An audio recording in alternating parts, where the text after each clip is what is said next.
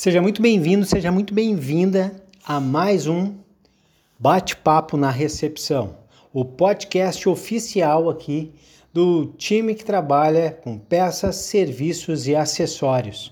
Meu nome é Olavo Centeno e hoje nós vamos falar um pouco mais em dicas de como colher melhores resultados no nosso pós-venda automotivo. Toda segunda-feira, um episódio novo no ar aqui para você curtir no seu deslocamento do trabalho, trabalho casa, na sua corrida, na sua rotina do dia a dia. E esse como colher melhores resultados, hoje eu quero pegar no ponto de respeitar ao máximo o tempo do seu cliente. Isso mesmo, o tempo do seu cliente. Para que a gente possa vender mais, para que a gente possa obter sim de maneira mais assertiva, para que o cliente realmente perceba valor naquilo que nós estamos oferecendo, pelo preço que nós estamos oferecendo, ele precisa se sentir valorizado também. E quando nós respeitamos o tempo do nosso cliente, automaticamente ele vai respeitar as nossas propostas, ele vai dar mais atenção ao que nós estamos falando, ele está mais propenso a dizer sim.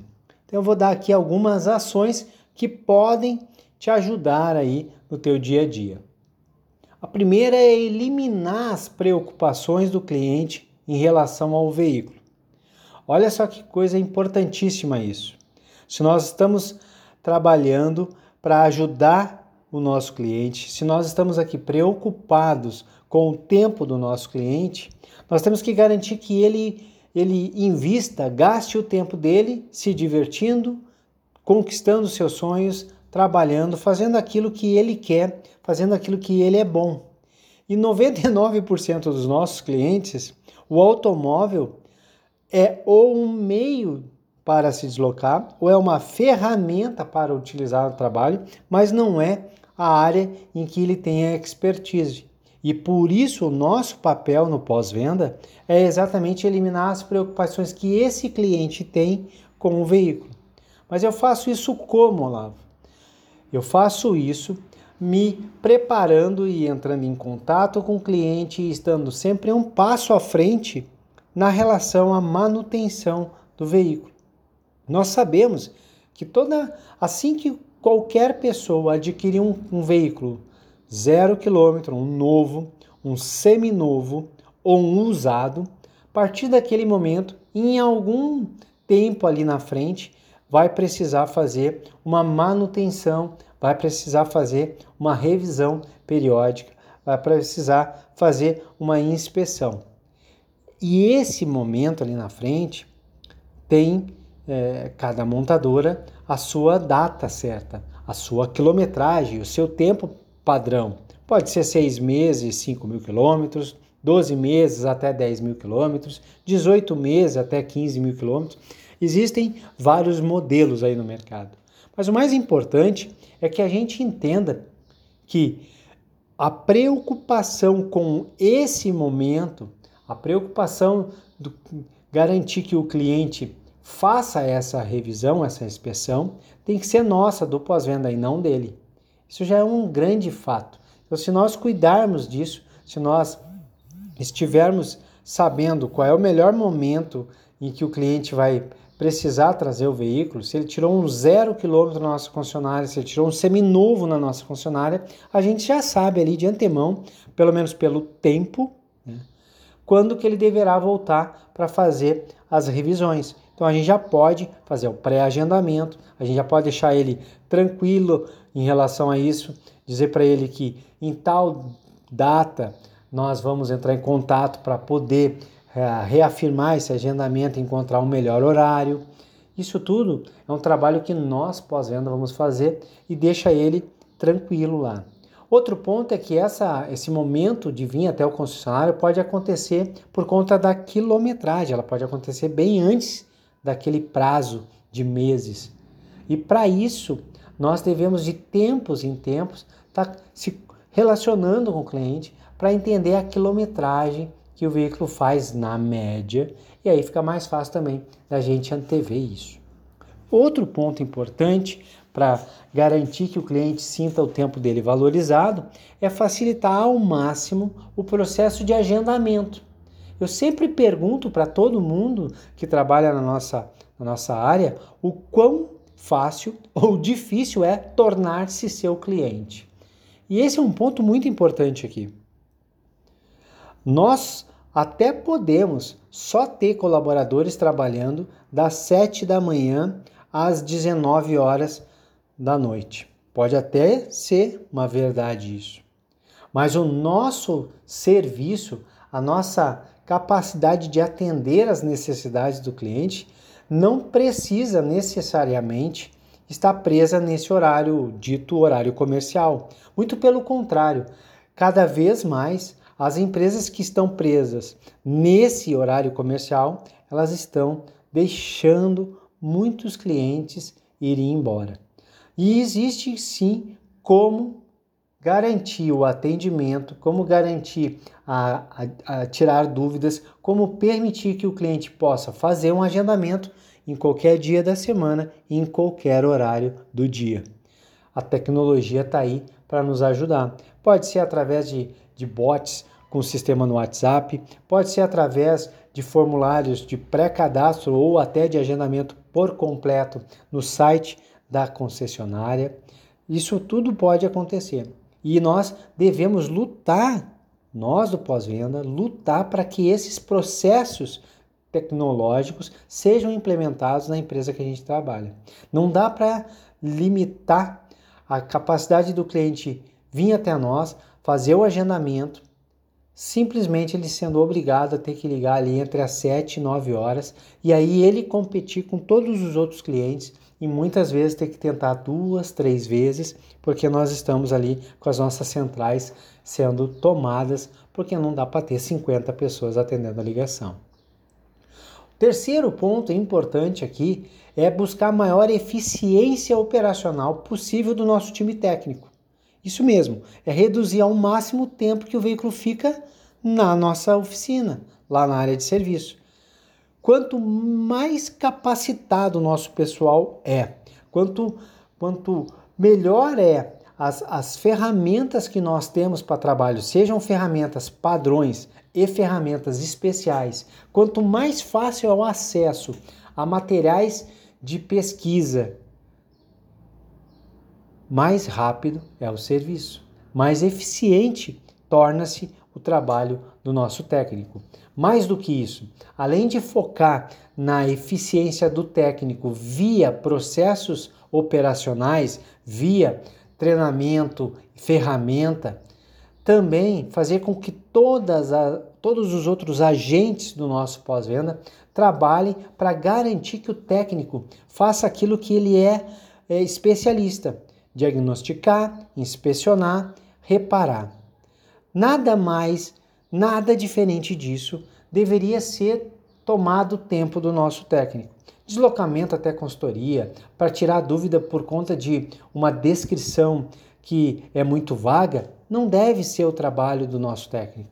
Então nós temos que treinar a nossa consultoria técnica para fazer uma entrevista junto ao cliente o mais é, construtiva, o mais técnica possível, uma entrevista que realmente tire o maior número de informações necessárias para que a área técnica não vá perder tempo. A área de peças também. O time de peças precisa ter processos em que a peça chegue até o técnico e não ele vá atrás da peça. Quando nós organizamos isso, nós melhoramos o, a eficiência operacional do técnico. E a eficiência é simples. Se eu tenho uma hora, combinei uma hora para fazer um determinado trabalho, se eu conseguir entregar esse, esse trabalho em menos de uma hora, eu estou sendo mais eficiente do que foi preconizado e isso é maravilhoso desde que eu não impacte negativamente na qualidade do serviço entregue. Outro ponto é investir em tecnologia e processos que facilitam a comunicação com o cliente quando o veículo está no nosso pós-venda, mas o cliente não. Esse é um ponto que ajuda muito. Quando nós temos apps e toda a, toda, todas as tecnologias que podem ajudar a entrar em contato com o cliente. quantas e quantas vezes os veículos ficam parados, quanto tempo é perdido, porque simplesmente a gente não tem tecnologia para fazer isso.